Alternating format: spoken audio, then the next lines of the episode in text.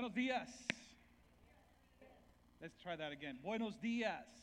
Good morning. I am excited to be here. Like Kurt mentioned, we are, uh, I am uh, the pastor for Casa Viña, one of the uh, pastors here. We're excited to be here. Um, before I start, I realize that I don't know everyone here. I realize, but we'll solve that really quick. So at the count of three, I want you to say, hi, my name is, and then say your name. So that way I, I can, you know, understand, and we are no longer strangers. So at the count of three, just say, hi, my name is, and then say your name. So one, two, three. All right, and my name is Kevin, so now we are no longer strangers. Now we're familiar. Welcome to Pearl and Vineyard. I am excited to be here. I am Kevin Rivas, and I am your friend. I am excited to be here. Um, we are, we, we've been... The last couple of weeks, we've been in a series, uh, We Are His Witnesses. And if you haven't been with us the last couple of weeks, we've seen chapters one to three. And I really want to quickly catch you up. If you haven't been here, quickly catch you up on what's been happening in these last couple of chapters. Chapter one of Acts one, we're looking at Jesus comes back from the dead. He re- he resurrects. And he's hanging out with his disciples for about forty days and just teaching them about the kingdom of God, teaching them about God and next steps. Before his ascension, before going back to heaven, he is telling his disciples, hey, I want you guys to go to Jerusalem because I have something special for you. I have a gift. I have a promise that I want to give you guys. So I want you guys, after I'm taken up, go to Jerusalem and just wait. Okay, that's pretty much the gist of chapter one. Chapter two of Acts, the Holy Spirit, or this gift that Jesus told them to wait for, arrives in chapter two, and it's an amazing, it's an spectacle, it's something that's just mind-blowing. So mind-blowing that everyone is speaking in tongues in different languages, and everyone there is understanding what they are saying. This opportunity gave Peter, one of Jesus' disciples, a chance to speak. Peter, uh, Peter takes advantage of that moment and addresses the crowd and tells them, hey, listen, all this that you're seeing was predicted, was prophesied many, many years ago, that God would do this to his people. So he said, he was telling them, he was encourage, encouraging them, change your ways, turn back to Christ, repent, and ask for forgiveness of your sins and be baptized. So everyone who heard Peter's speech, liked Peter's speech, got baptized, and guess what? The first mega church was formed. three thousand people, right there. I mean, that is quick. three thousand people. After that, they were learning, they were getting together, they were being community, they were praying, and just something amazing. So that's chapter two. Chapter three, which we saw last week with Kurt teaching us, we see the story of a man who could not walk from birth. He was crippled from birth. Peter and John, again, one of Jesus' disciples, under the anointing of the Holy Spirit, were able to give this man an opportunity to walk, something he had not experienced before. Now he was able to walk. He was able to experience that for the first time in his life. So now, obviously, naturally, this is drawing a large crowd. This is drawing interest from the people because the person who could not walk is now walking. So again, this draws another crowd, and Peter takes advantage of this situation and is addressing the crowd again and telling them that it was not them, but actually God that healed this crippled man. So again, he tells them, he urges them to repent and turn back to God. And Kurt was teaching us, he, he was teaching us the challenges of living out faith, the willingness to give what you have, and then operating in a posture of faith. He had an emphasis on the importance of prayer and community in, in our faith journey. I believe his, his main driving point was an invitation to live a humble faith, to receive what you need, to receive what you need and give what you have, and making room for the extraordinary God in your life. So today, that kind of wraps up the first three chapters that we've been seeing these last couple of weeks. And we're going to continue with Acts chapter four. And we're going to read ch- uh, a couple of verses here. Just hang with me. I, I, I'm just kind of trying to build some context, but read with me. And it says, while Peter and John were addressing the people, the priest, the chief of the temple police, and some Sadducees came up indignant that these upstart apostles were instructing the people and proclaiming that the resurrection from the dead had taken place in Jesus. They arrested them and threw them in jail until morning, for by now it was late in the evening. But many of those who listened had already believed the message. In round numbers, about five thousand. I mean, mega churches are just sprouting everywhere. So I want you to picture this. Peter and John are tossed in jail. They wake up in the morning. They are being questioned. And basically, they are being asked, what has given you the right to heal this person? They are in jail for doing something right. We pick it up on eight, uh, verse eight, and it says, with that, Peter, full of the Spirit, let loose. And he says, rulers and leaders of the people, if we have been brought to trial today for helping a sick man, put under investigation regarding this healing, I will be completely frank with you. We have nothing to hide. By the name of Jesus Christ of Nazareth, the one you killed on a cross, the one God raised from the dead, by means of his name, by this man stands before you healthy and whole. Jesus is the stone you masons threw out, which is now the cornerstone. Salvation comes no other way. No other name has been or will be given to us by which we can be saved, only this one. They couldn't take their eyes off of them. Peter and John standing there so confident, so sure of themselves. Their fascination deepened when they realized these two were laymen with no training in scripture or formal education. They recognized them as companions of Jesus, but with the man, the ex-crippled man right before them, seeing him standing there so upright, so healed, what could they say against that? That is awesome. That is awesome. I mean, if your toe wasn't going up and down, I mean, that was that was that, that was awesome. So we're going to continue our series, and we are his witnesses. And one of the things that uh, I, I want to share with you, family, is that I was introduced to the to to the justice system in a very peculiar way, and many of you will will resonate with this. But I was introduced to the justice system Um, when I was about eight years old, and one of my mom's favorite show was Columbo. Okay, Columbo. Okay, okay. I see. I see. Okay, I, I told you it was peculiar, and it, it was. I was amazed at the intricacies of this investigator, this detective, and his skills at unraveling intricate, very difficult murder investigations. I was just, it, it, you know, it, it, he didn't have the look of someone who was witty. I mean, he was. I mean, you, you, you've seen Columbo, right? You've seen how he looks, right? But I learned so much. So around that same age, I was also introduced to, to Matlock, right? I was introduced to Matlock. And um, it, it's a show about a criminal defense attorney that, in my mind, was simply brilliant, just brilliant. After watching several seasons of Matlock with my mom, I really had a better understanding of the justice system. I had a better understanding of the court system, of legal proceedings. But then I, I, I went to college and I started understanding a little bit more, and I said, whoa, those shows are old. Those shows are really old. A couple years ago, I was introduced to a show called Suits.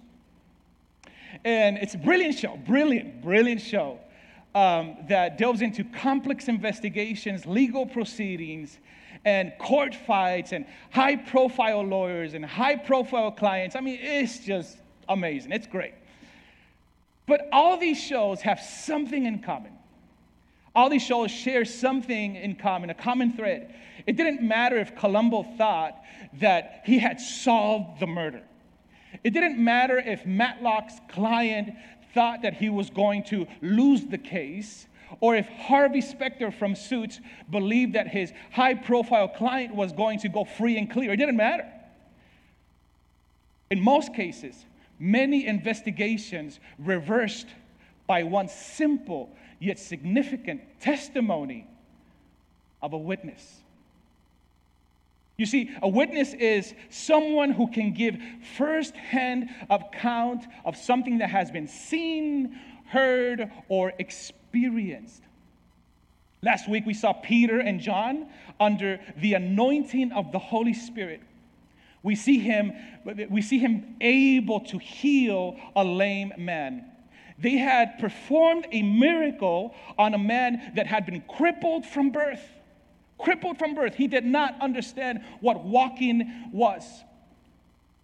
His life would never be the same. He would never be the same. His story would never be the same. People would never see him the same way again. When they would ask about this man going forward, he would no longer be the crippled man by the road. People would be forced to say, the crippled man by the road that was healed. The crippled man that is now walking. His story was forever changed. And now you can already imagine so many people gathering to find out what is going on. Something had changed. What people were used to seeing had changed. So today we see one of two pivotal moments for Peter to stand up as a witness. So as the crowd is gathering for looking for answers, Peter stands up and testifies as a witness. And if Columbo and Matlock and Harvey Specter from Suits were here, they would want you to know this. A true witness for Christ is only as good as his willingness to testify. So Peter addresses the crowd and becomes a witness for Jesus. And believe me, he is nailing it. I've never heard a sermon where five thousand people just completely say, we want to be a church. He is nailing it. So much so that people's hearts are being punctured by the conviction of his testimony, that it says that many who heard the message believed, so the number of men who believed grew to about five thousand.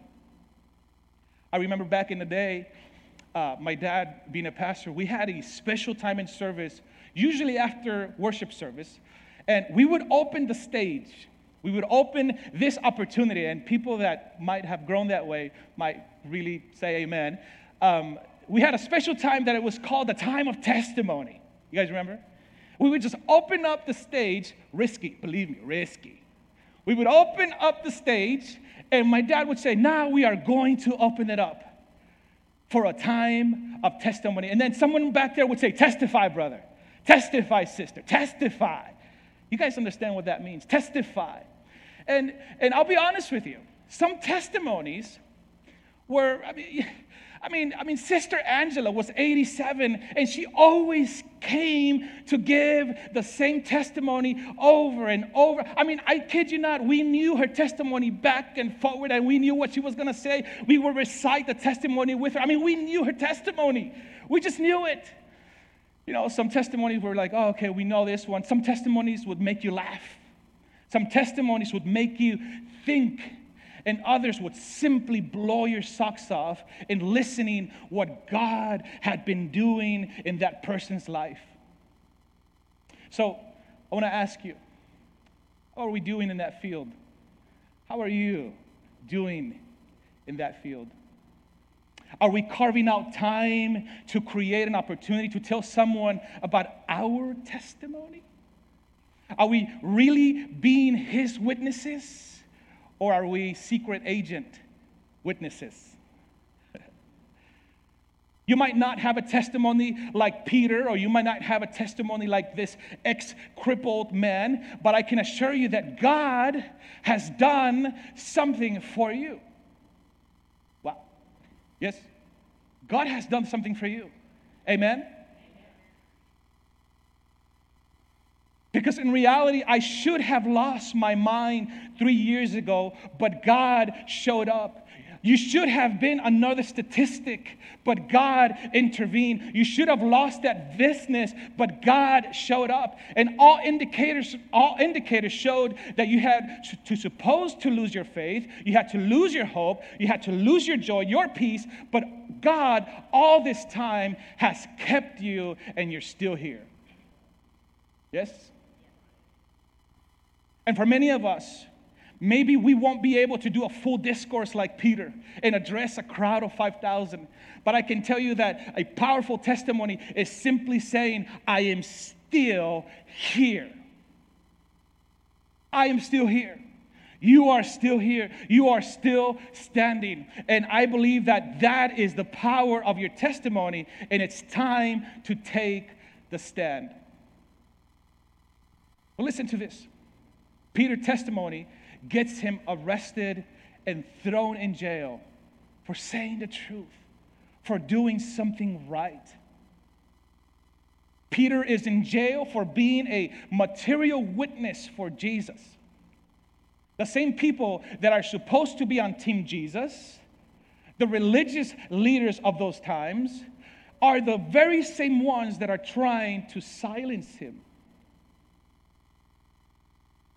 But let's be honest.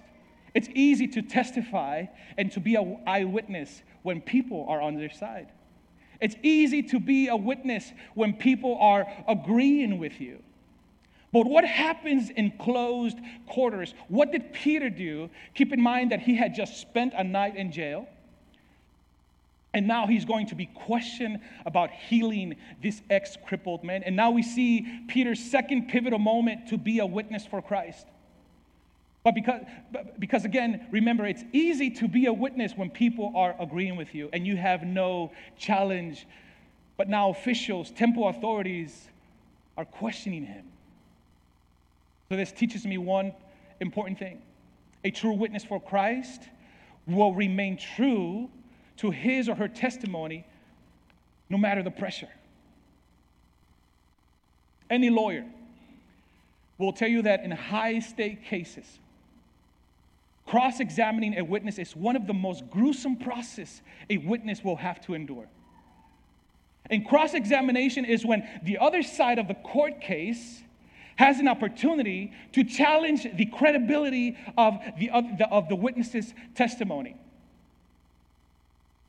They question to test if the story is reliable and true. And you know, and this is where I want to really make a point. We have an enemy. We all have a common enemy that will stop at nothing to grill us, to cross-examine us, will challenge our testimony, our being a testimony for Christ, for what he's done for us. Hey, that wasn't really a blessing. That was just a simple coincidence.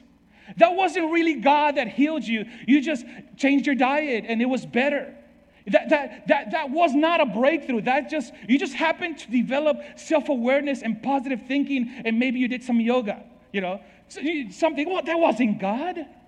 And it's all in an effort to trip us, confuse us, and make our testimony less credible.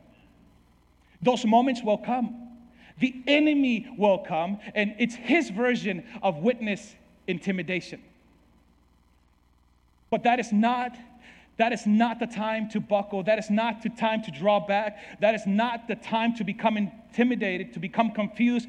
But like Peter, stand up, double down, even though you're being questioned, intimidated, grilled, because I know for a fact that I was supposed to lose my mind.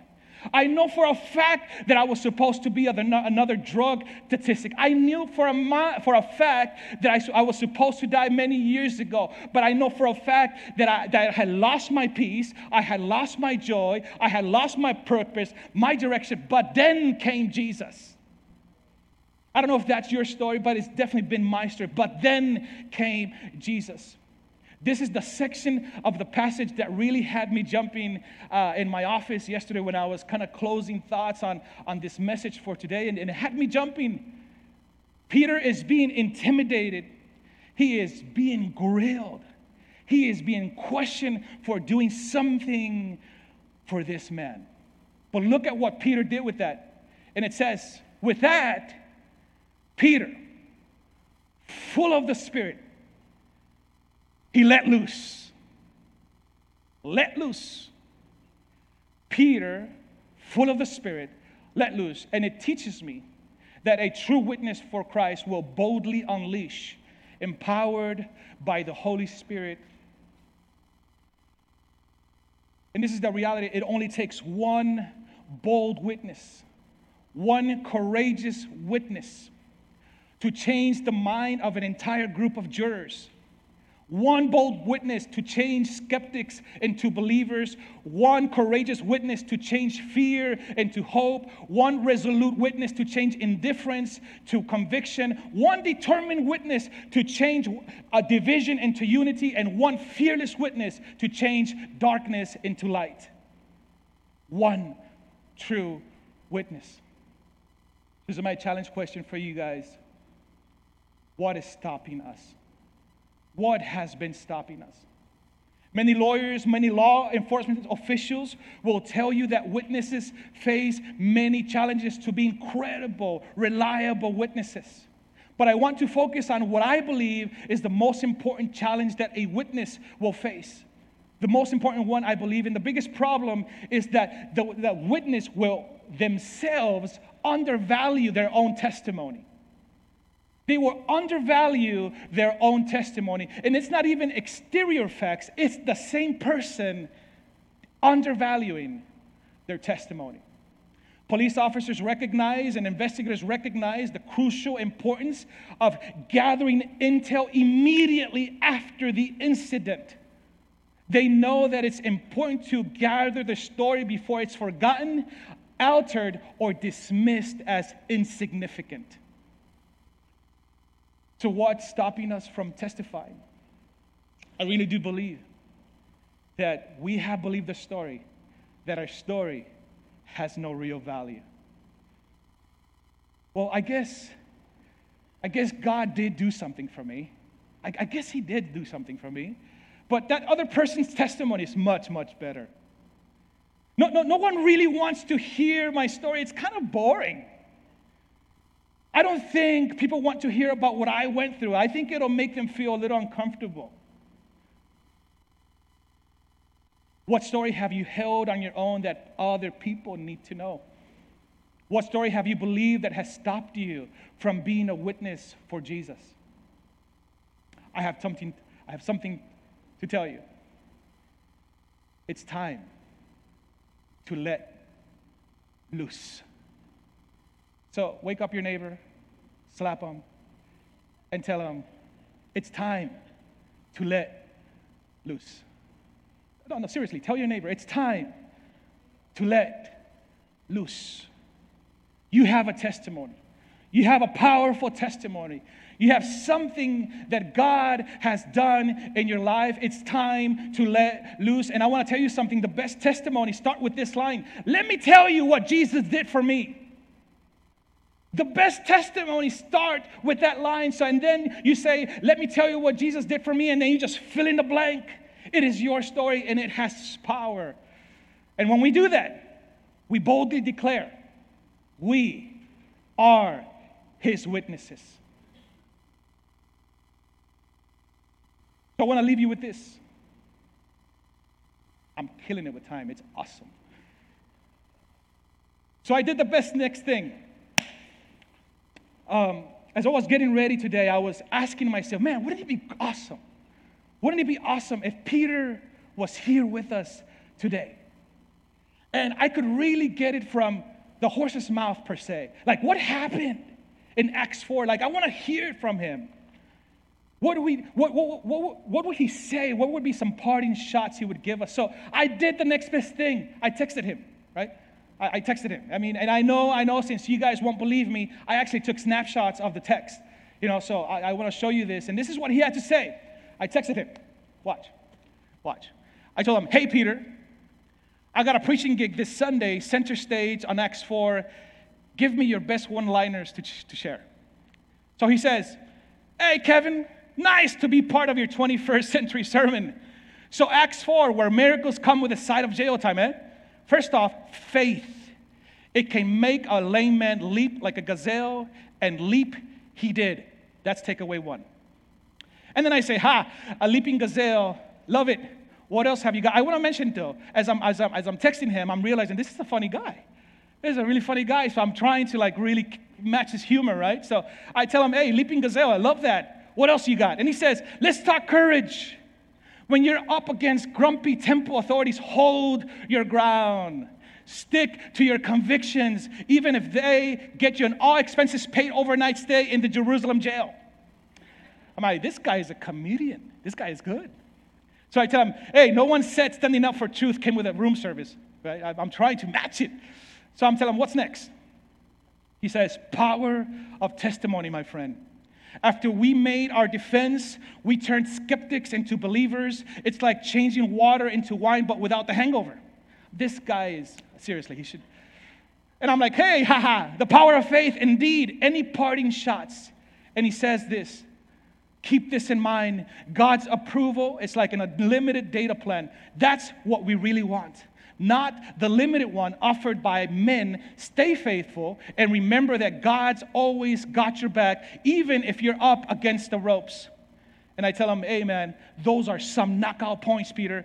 Thanks for the pep talk. And he just takes it away with this when he says, anytime, break a leg at your sermon, not literally, you know we can always be around to heal. Oh, my God. Man. You know, so I just laughed and, like, I... So I want to leave you with this. Before we leave today, I want to be intentional in some ministry time, especially if you feel in your heart that God is calling you to really be His witness and to really be let loose. What has been keeping you from letting loose? What has been keeping you from telling your story? Have you undervalued your story, the power of your story? Have you undervalued what God has done for you? Incidentally, one of the other challenges that they say that witnesses face is memory. Memory. They simply forget the events that took place. So there's, there's an immediacy to tell someone what's happened. And you might find it boring to say, well, God gave me another day to live, but that is a testimony. Did you know that two hundred fifty thousand people die a day, and you living today is a miracle, is a testimony? What has gone, has God done for you today, this week? So I would ask you to stand to your feet, and I would like to invite you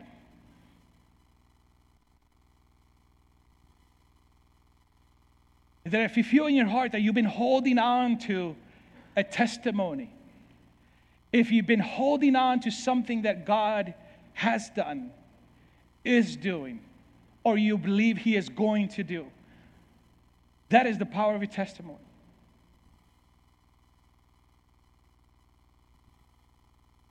I want to open up the stage if you need prayer, if you need ministry time, and you feel that tug from the Lord telling you, I need you to cut loose. I need you to share what I've done. I need you to be a witness in this world. If that is you, I'll ask the prayer partners, I'll ask small group leaders to come, and we'll have a moment of ministry. We'll pray for you if that's the case. But I do want to pray for you. I do want to pray for opportunities where you can become a living witness for Christ. After all, that's what we've been called to be.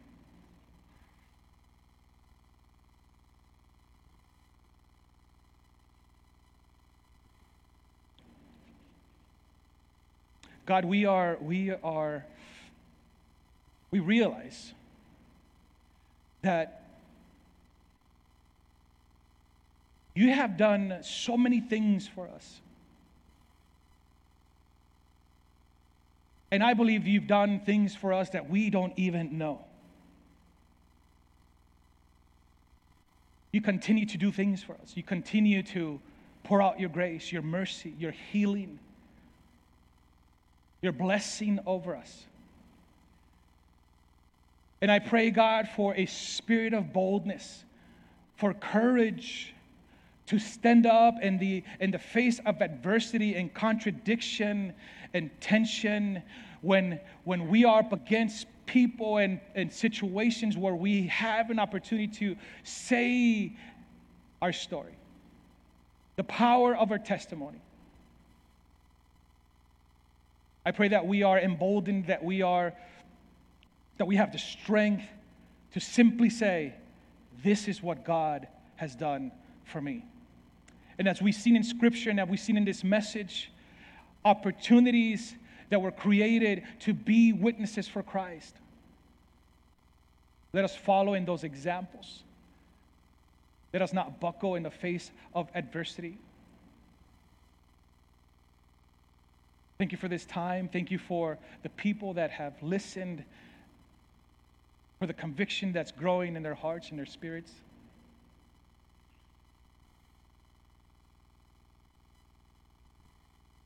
So if that is you, we have, we want to invite you to the time of ministry. We have leaders, you need prayer, you're welcome to come.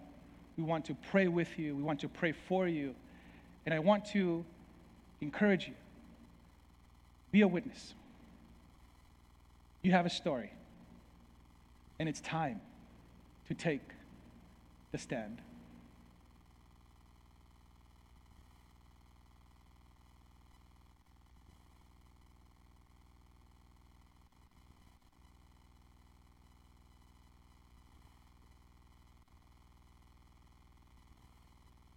If you don't, if you don't have a story, but you have a need that needs to be met,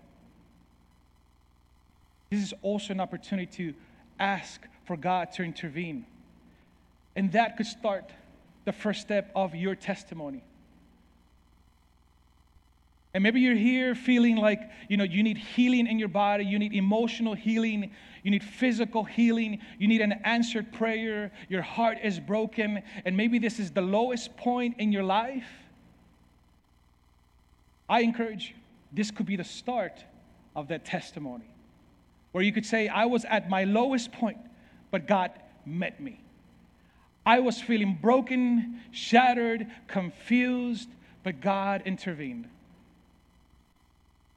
This could be the start of this testimony. So with that said, I want to bless you.